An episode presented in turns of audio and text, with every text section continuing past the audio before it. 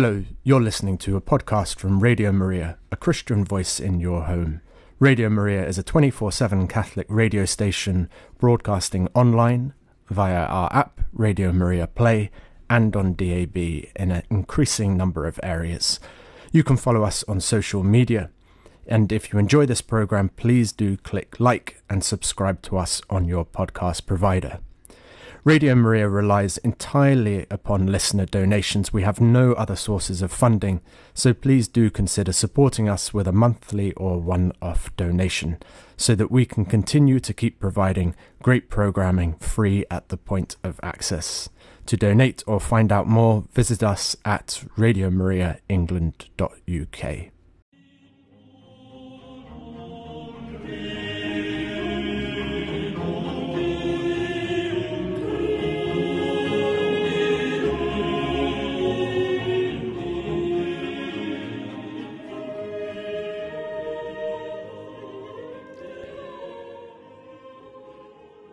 This is Radio Maria, and it's now time for Credo. Today we are live with Father Luke Goymour. Good afternoon, Father Luke.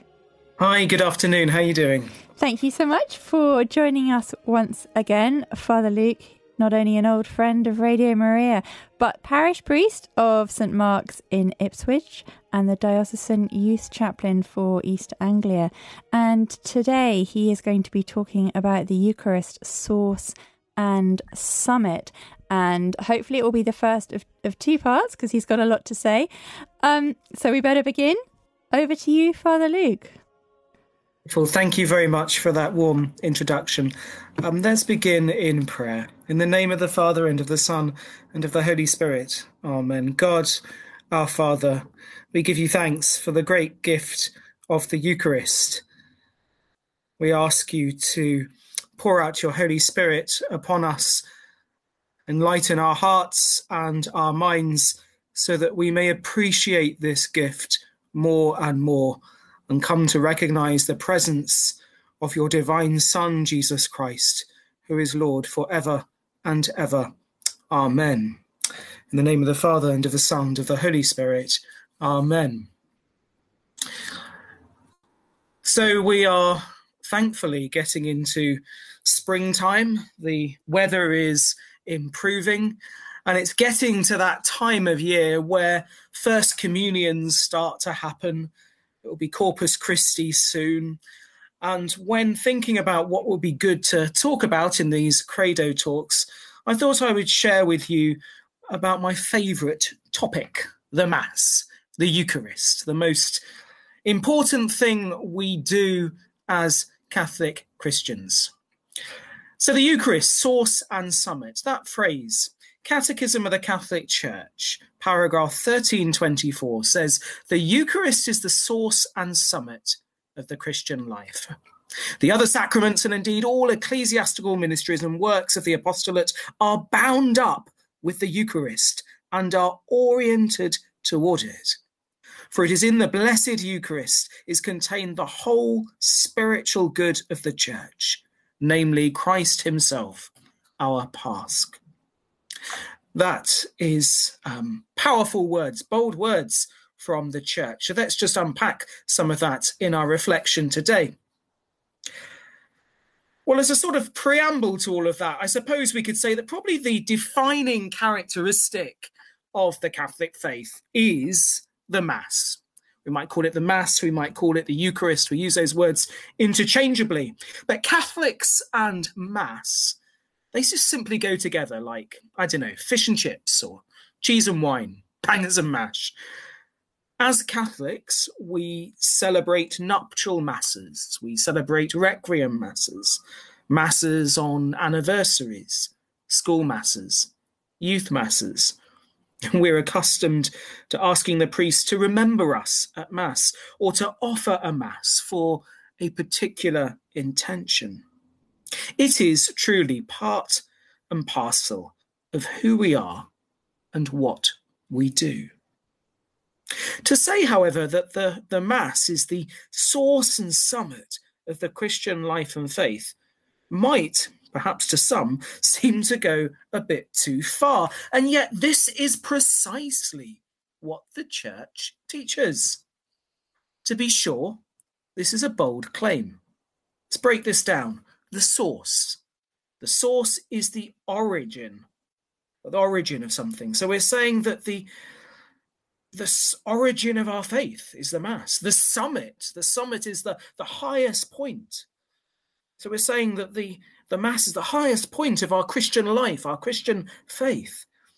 When we understand the Mass or the Eucharist for what it is, it becomes very easy to see why we make such a bold claim. But we don't always understand what we're doing. In these reflections, this time and next time, I don't know if it's next week because I can't remember what I'm next on, um, but we're going to go on a journey through the Mass in order to unpack some of these essential elements of what is happening in the hope that we will be able to appreciate ever more fully the divine mystery which is at the heart of our Catholic life and our Catholic faith. Okay, so when we come to Mass, usually at church on a Sunday, we gather together in church and we wait. We wait in anticipation for the Eucharist to begin, hopefully in prayerful reflection. I have to admit that's not always the case in many of our parish churches up and down the world, and certainly not always the case in the sacristies beforehand. But the ideal is that we be in prayerful um, reflection, gather together as the people of God. And this gathering of the people is itself significant. For Jesus Christ is present, truly present, in four specific ways in every celebration of the Eucharist. And these four presences of Christ, or modes of Christ's presence, are people, priest, word, and Holy Communion, the Eucharistic species of bread and wine. So I want us to reflect on those four areas. So, first of all, Christ is present in us, the people of God, the body of Christ. In the initial act of gathering in church, we are affirming the fundamental way in which Christ is present in his world, in and through us.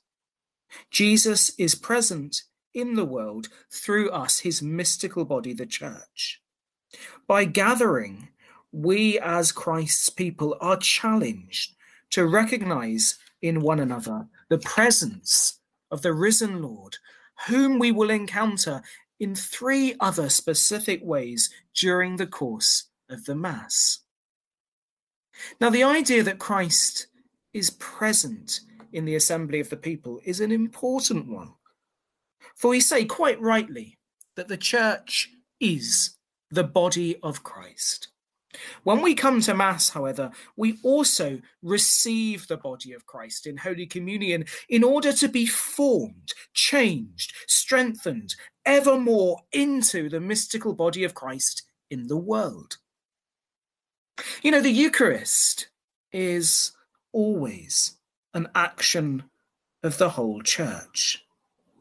We are members of the body of the church, and Christ is the head of the body. In the Eucharist, Christ offers himself to the Father in an act of thanksgiving. Eucharistio is Greek for thanksgiving. It's where we get the name Eucharist from. And we, as living members of his body, are caught up in this wonderful and dynamic exchange. The Mass, then, is Christ's sacrifice offered to his Father. Now, we're going to examine precisely how it's Christ's sacrifice in more detail in our next reflection. But for now, it's sufficient to say that we, the people of God, are offered to God in the Mass if you think I'm making this up, let's just look at the Catechism of the Catholic Church. The Catechism says this, okay?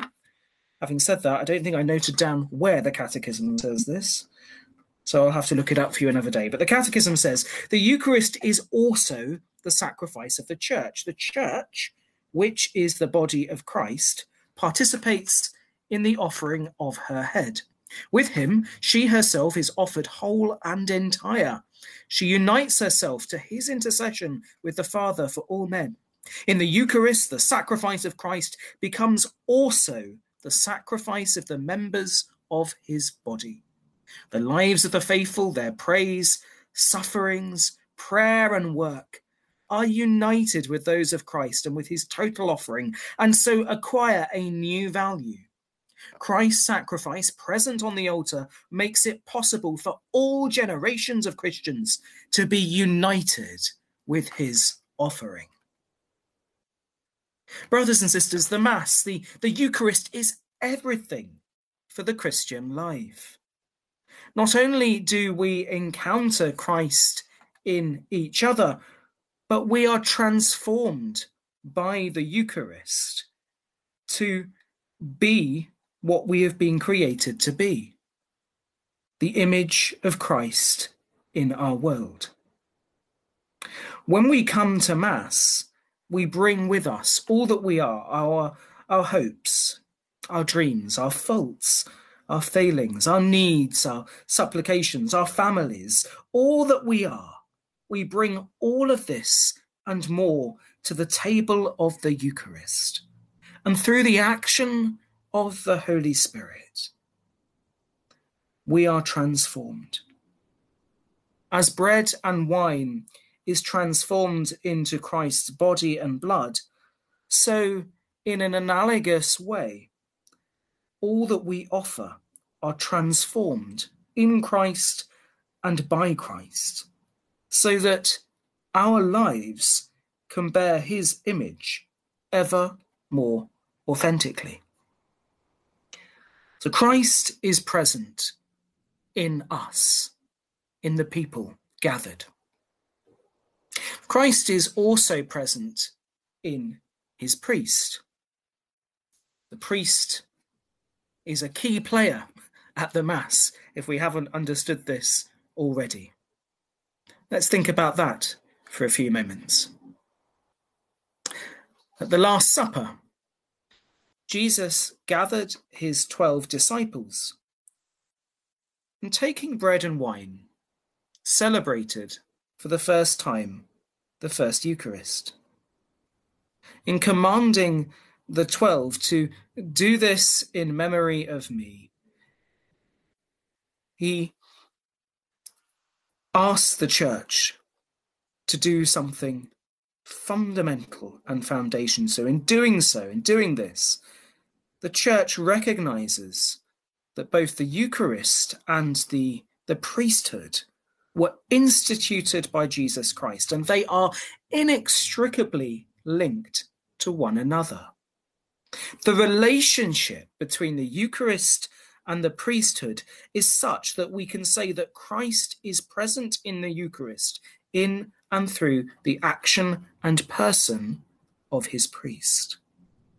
And at the heart of the Eucharistic prayer are the words of institution, which are the words of Christ himself. The priest, raising the host slightly above the altar, says, Take this, all of you, and eat of it, for this is my body given up for you. Similarly, he takes the chalice and says, Take this, all of you, and drink from it. This is the chalice of my blood. You know the rest. But what is significant is that the priest does not say, This is Jesus's body. This is Jesus's blood. He says, This is my body. This is my blood. And he does this because Christ is present most powerfully at those moments in and through his minister, through which he speaks these words for his people. Now, talking of speaking, I've been speaking for a long time. And I think we need a little bit of a break before we explore this idea a little bit more. So I'm going to ask for some music, if we can have some music, and we can catch our breath. Thank you so much, Father Luke. I don't think we can ever quite have enough of you, but let's have a listen to Father I'm Home from Joseph and Rosemary Black.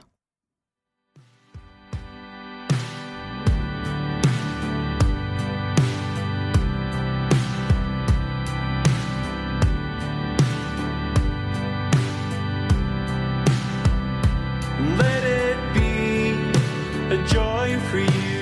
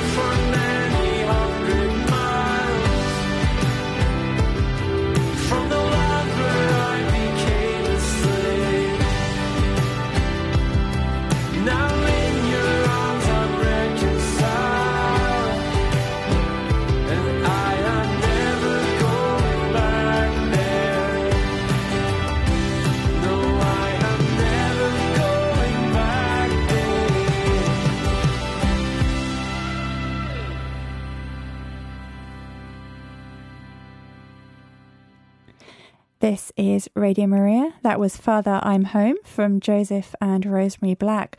We are live with Father Luke Goymour, parish priest of St Mark's in Ipswich, and he is talking to us this afternoon about the Eucharist, the source, and summit. Back over to you, Father Luke. Just before our break, we were reflecting on how Christ is present in the people of God, in us gathered, and in his priest. And I just want to explore a little bit more about how Christ is present in the priest. The Catholic teaching has, has long held that at ordination, a permanent change occurs within the soul of the man ordained. Man is configured to Christ, the high priest, in such a way that he acts, and this is important, in persona Christi capitis, which means in the person of Christ the head. Now, all baptized Christians are configured to Christ at baptism. All baptized Christians have a change at the level of their being. That's what we call an ontological change at baptism. And so, in a sense, all baptized Christians are alter Christus, other Christs, who act in the person of Christ. And this is how we can say quite rightly that, that Christ acts in and, and through all of us as his body, mystical body, the church. But a further change occurs in the soul of the ordained man, which enables him to function in capitis as Christ the head, meaning he performs the role of Christ, the Good Shepherd, and in his name leads, teaches, and sanctifies the members of Christ's flocks.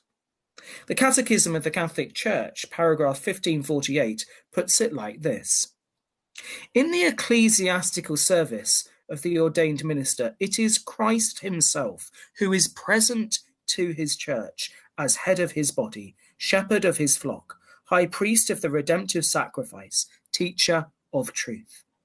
This is what the church means by saying that the priest, by virtue of the sacrament of holy orders, acts in persona Christi Capitis.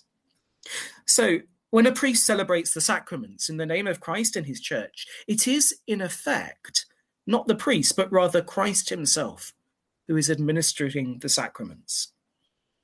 When a priest absolves, it is Christ who absolves. When a priest anoints, it is Christ who anoints. When a priest blesses, it is Christ who blesses. And when a priest offers his body and blood in the Mass, it is Christ who is offering his body and blood in the Mass.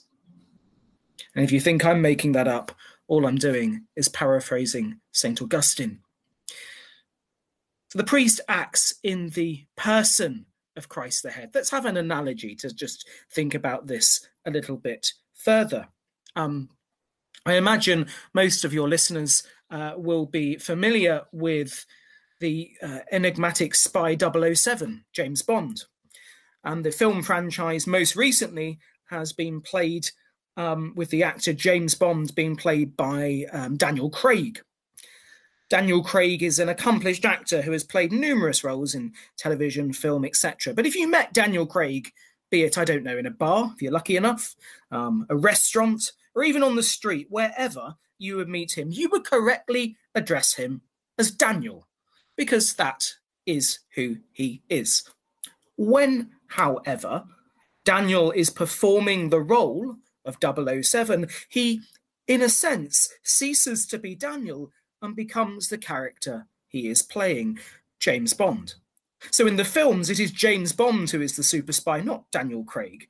And we could say that Daniel acts in the person of James Bond. And in fact, that idea, person, persona, comes from the idea of acting. Now, of course, this is true of every actor and actress. The very principle of acting requires people to take on another persona and act in the person of the role that they are playing.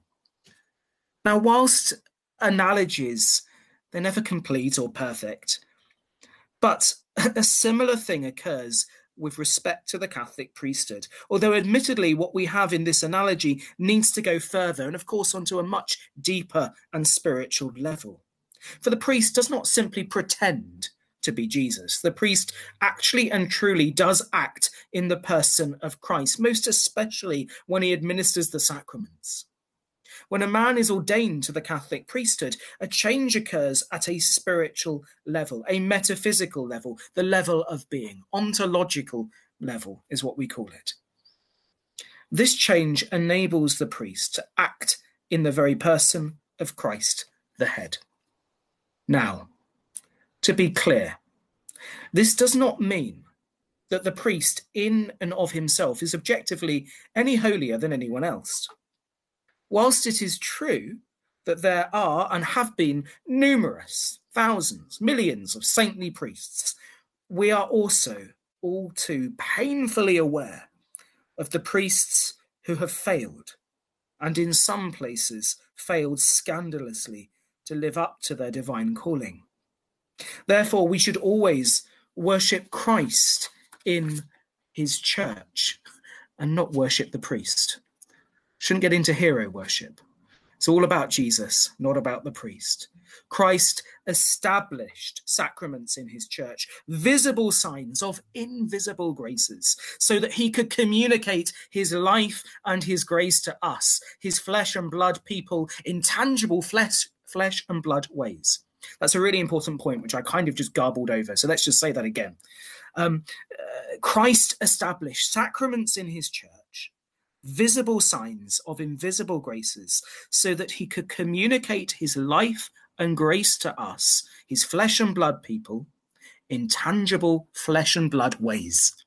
And the sacrament of holy orders is one of these flesh and blood signs of God's grace, one of these ways in which God communicates his life, his grace to us. So God is present in his people, God is present in his priest. But God is present in the Mass in a third way. He is present, of course, in his word, the divine word. Two main parts make up the Catholic Mass. Broadly speaking, there's the liturgy of the word and the liturgy of the Eucharist. Now, these can also be divided up into their smaller constitutive parts, so the penitential rite, the um, dismissal, etc. Um, but for the sake of this reflection and brevity, let's just look at the liturgy of the word, liturgy of the Eucharist.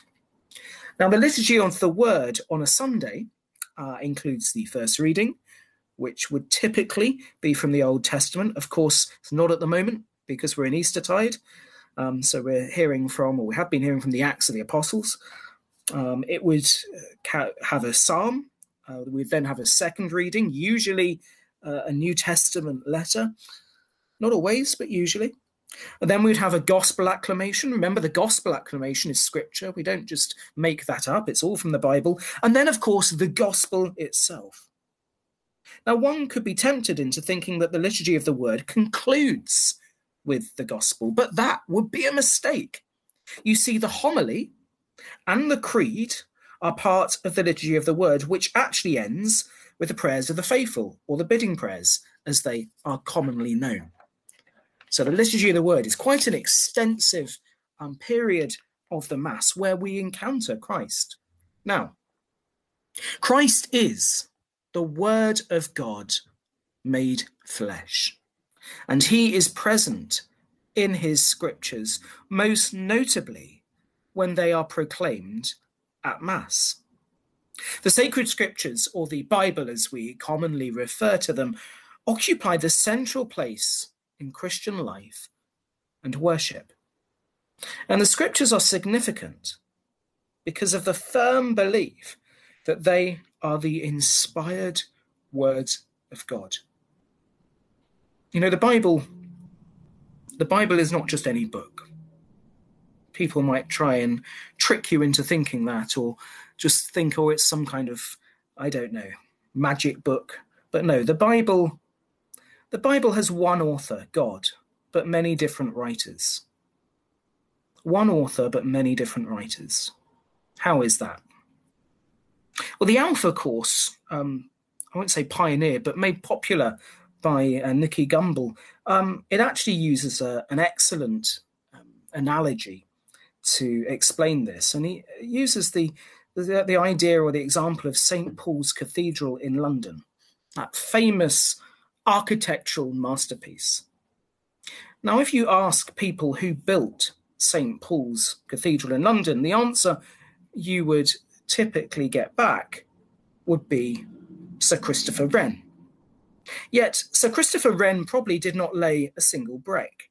He is the architect, the designer, the author even of St. Paul's.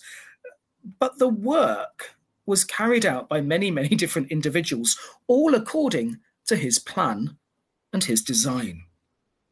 The same can be true with the Bible, for it is truly God's word. God is the author, the architect, but it is written by many people with their own understanding and perspective of the world. You know, the Bible is something that every Christian should have and read and use in prayer. Everyone. And when I say Christian, I mean Catholic. And when I say Catholic, I mean Christian. We're followers of Jesus. We are Christians, Catholic Christians. And we should read and know the Bible, the scriptures. The Second Vatican Council was, was very, very clear on that. It's in the Bible we discover the story of our salvation. Through the pages of the Bible, a love affair unfolds between God and his people. What is more, God continues to speak to us through the Bible today. If we read the Bible prayerfully, particular verses can just jump off the page, as it were, and penetrate our hearts. God really does speak to us through the Bible. So it's important that we are not ignorant of this sacred text. As St. Jerome, the 5th century biblical scholar, once said, ignorance of the scriptures is ignorance of Christ. The Bible is so important that at every celebration of the Eucharist and every liturgical celebration, that is, the public prayer of the Church, the Word of God is publicly proclaimed.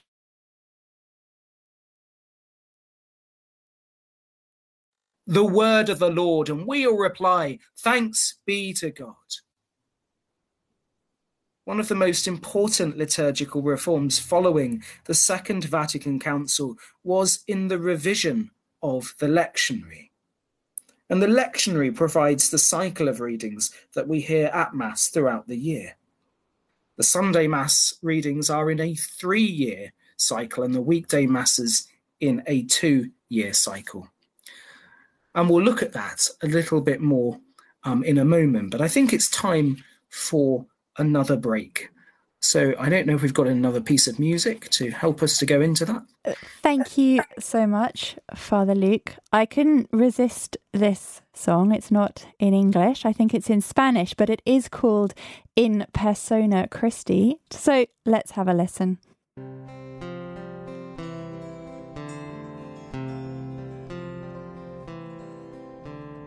Ya no soy yo quien vive tú eres quien vive en mí. Mi vida la he perdido, pues todo lo vivo en ti. Tú pronuncias con mis labios las palabras de tu boca y levantas en mis manos el misterio de tu cuerpo.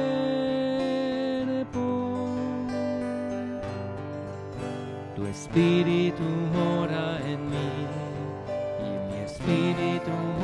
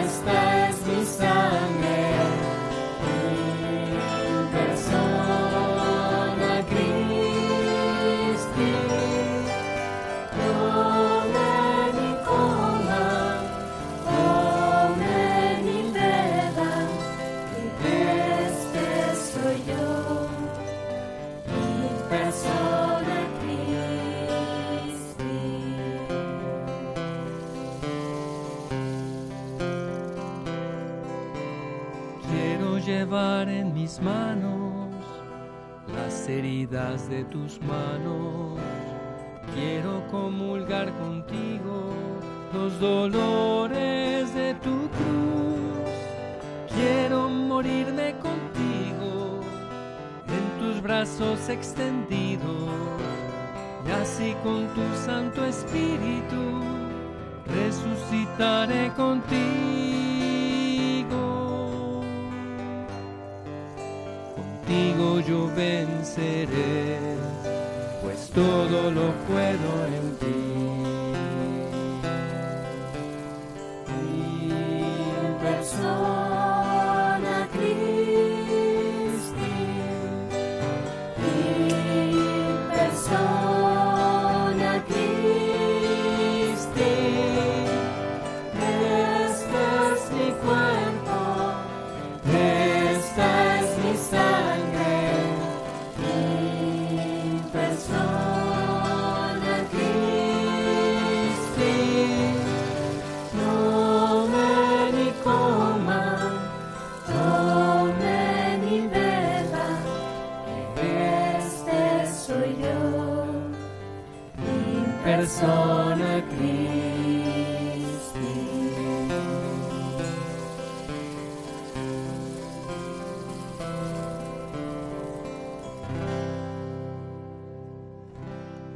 Hermanas, muchas gracias.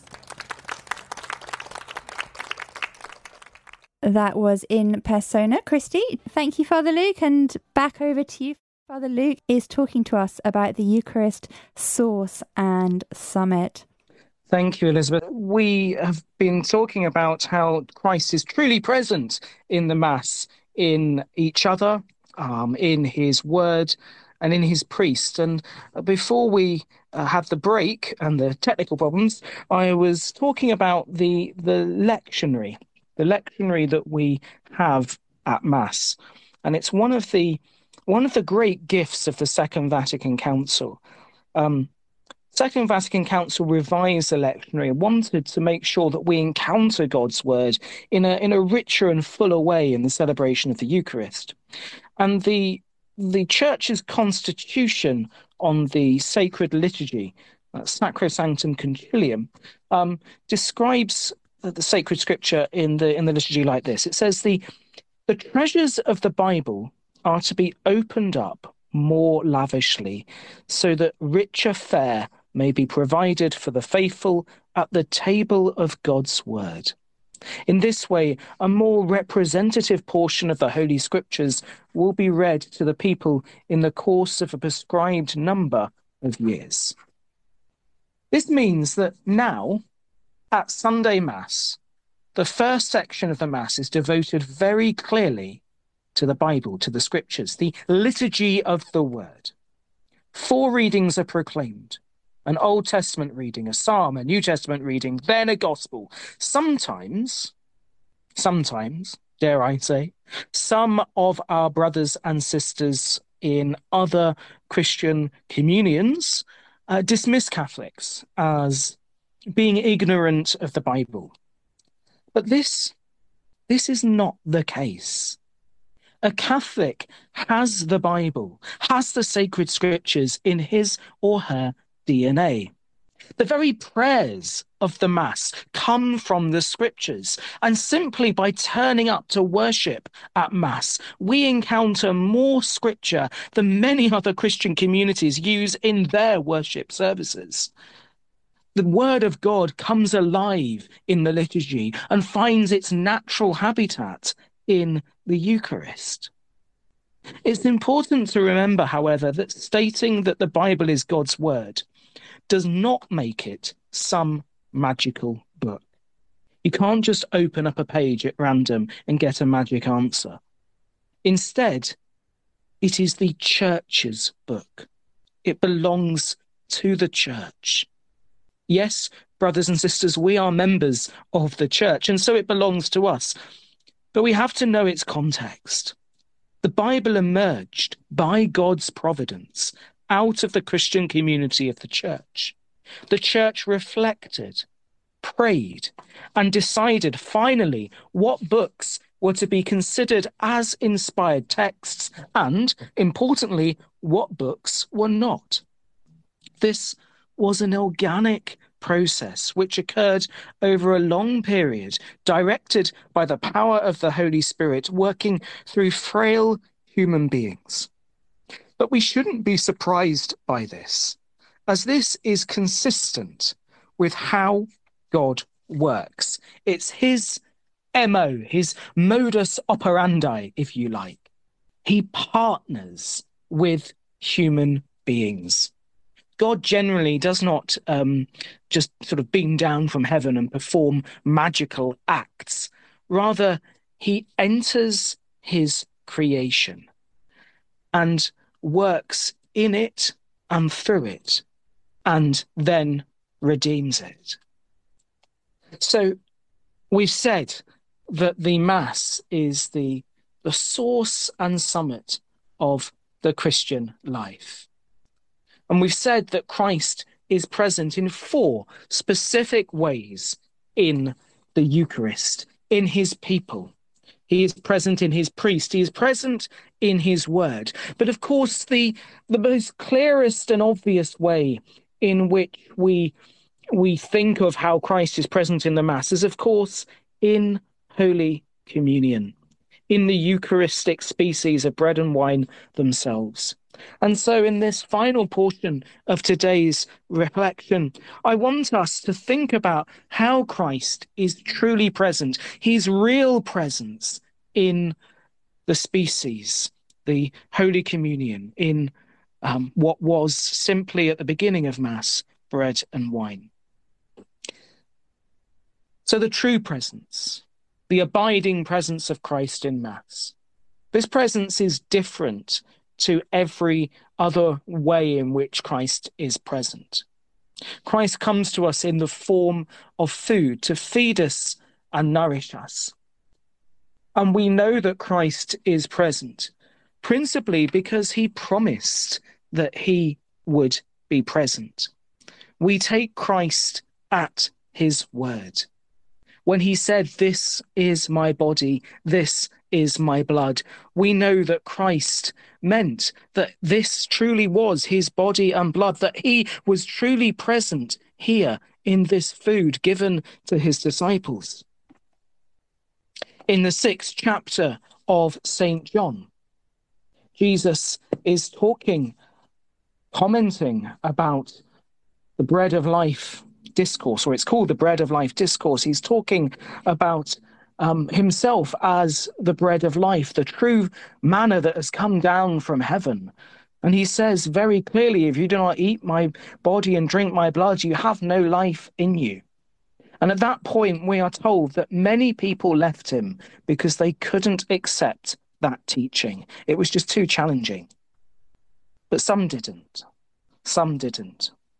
Jesus didn't soften his teaching. He didn't say, "Oh, this is this is not what I meant. I was talking about a metaphor," or um, you know, "You've misunderstood me here." He reiterated in the strongest terms, "Unless you eat, unless you chew on my body and blood, you have no life in you." And then he turns to to Peter and the others and says, "What about you? Where will you go?" And they say, "Lord, you have the words." Of eternal life. You have the words of eternal life. Where else can we go? Christ is truly present in the Eucharist. How is he present?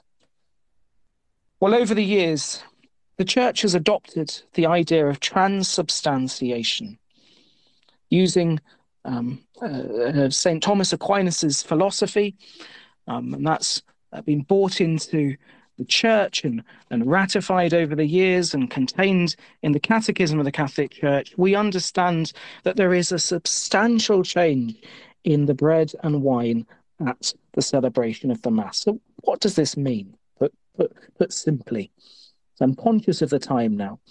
Um, what does this mean? Well, in philosophy, in metaphysics, in the uh, philosophy of of how we know th- as not that's epistemology, but in the philosophy of of of, of the world.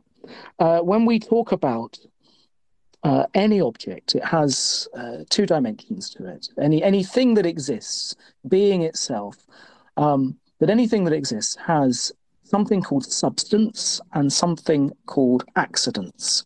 Now, I don't mean accidents as in somebody crashes on a road. Uh, but this is a philosophical, metaphysical term, accidents. There's substance and accidents. Let me explain this a little bit more. If we looked at a chair, a chair's substance would be what that thing, what that chair is in and of itself. It's its chairness. Um, its accidents uh, would be um, its characteristics, its um, it's. Uh... Sorry, I think we've got a question. Have we got a question? We have a simple question.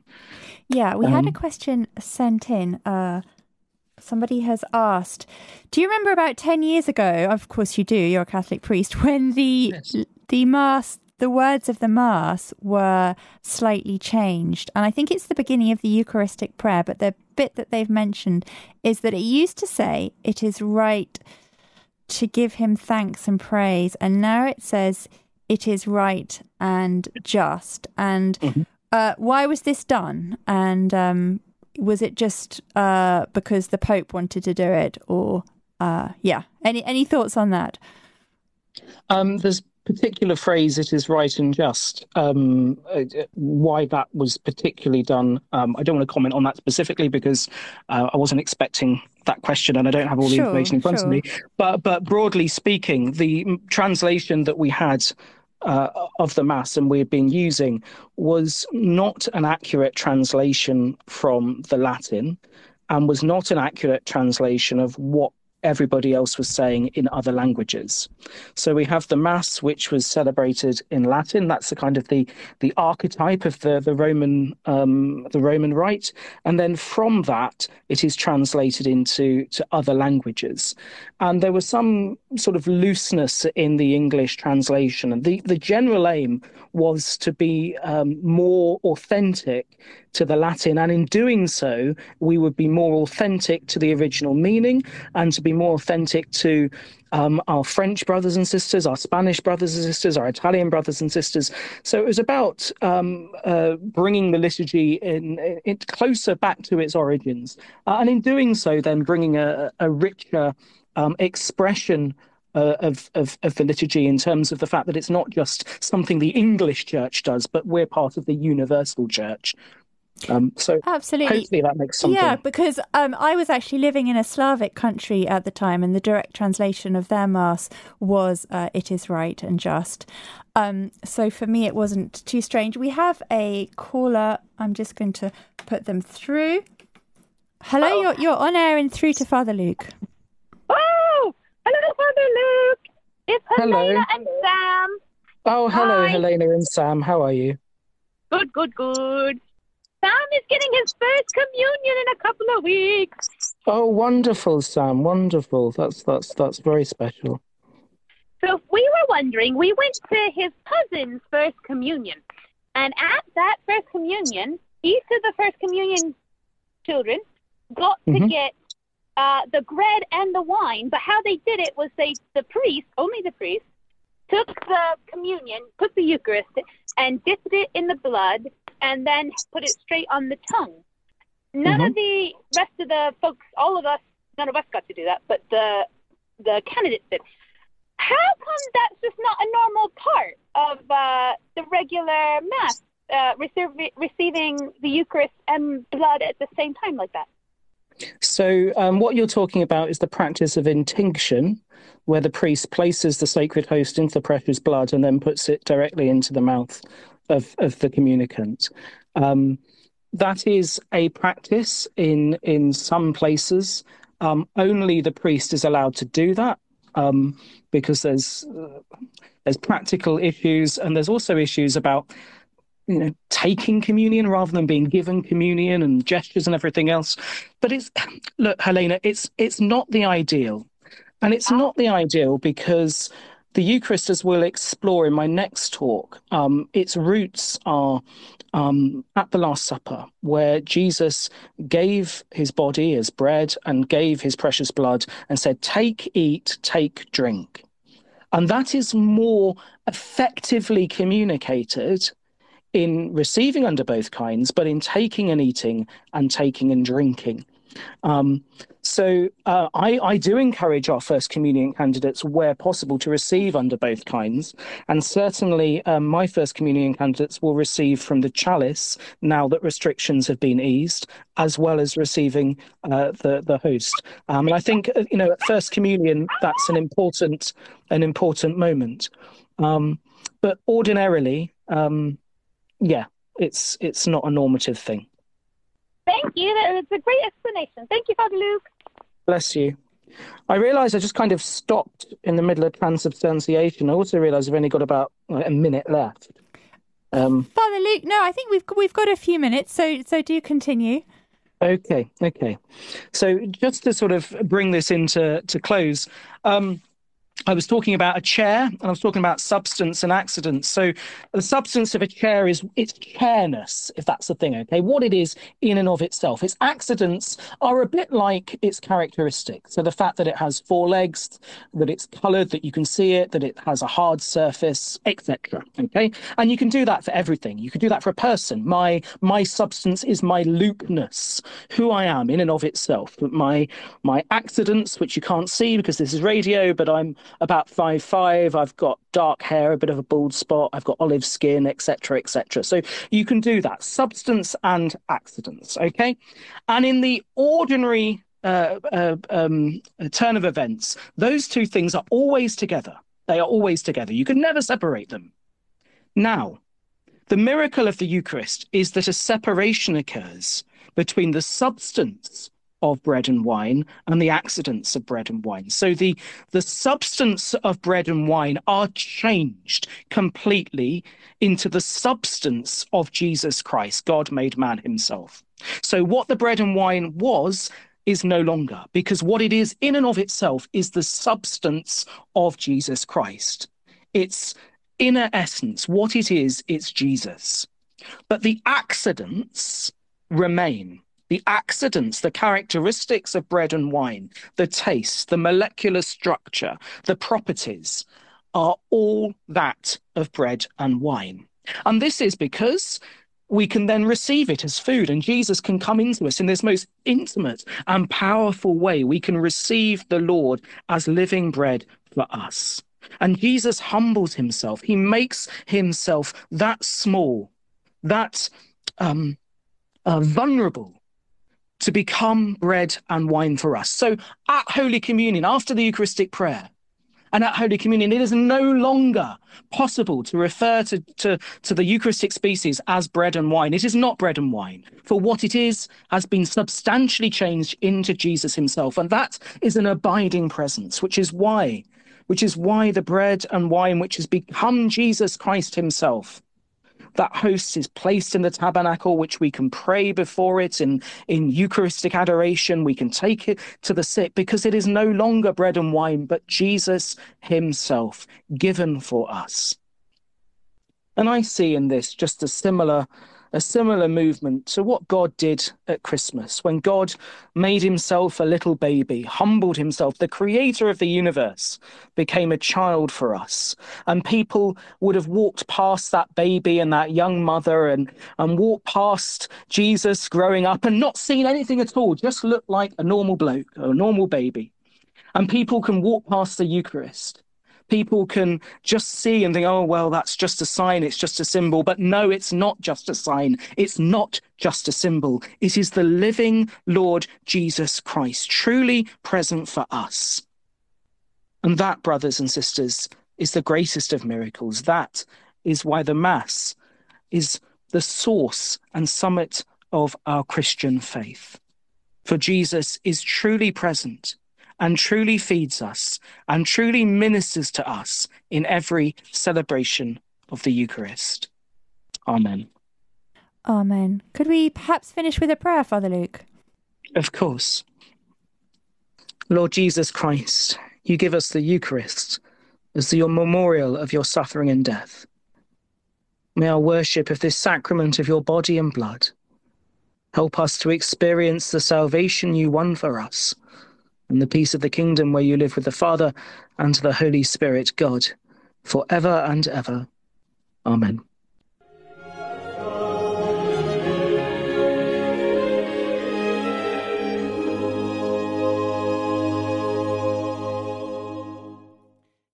This was a Radio Maria podcast. If you enjoyed it, do please click like and subscribe on your podcast provider or leave us a review. Every bit of feedback helps increase our visibility and allows us to reach more people with the message of Christ's saving truth. And if you don't already, you can listen to Radio Maria live either online or on DAB in selected regions of the UK. We'd love for you to call in live and be part of the conversation. See our website, radiomariaengland.uk, for more details and a full schedule of programs. And do please consider making a donation so that we can keep making more programs like this. We are completely dependent upon the generosity of our listeners.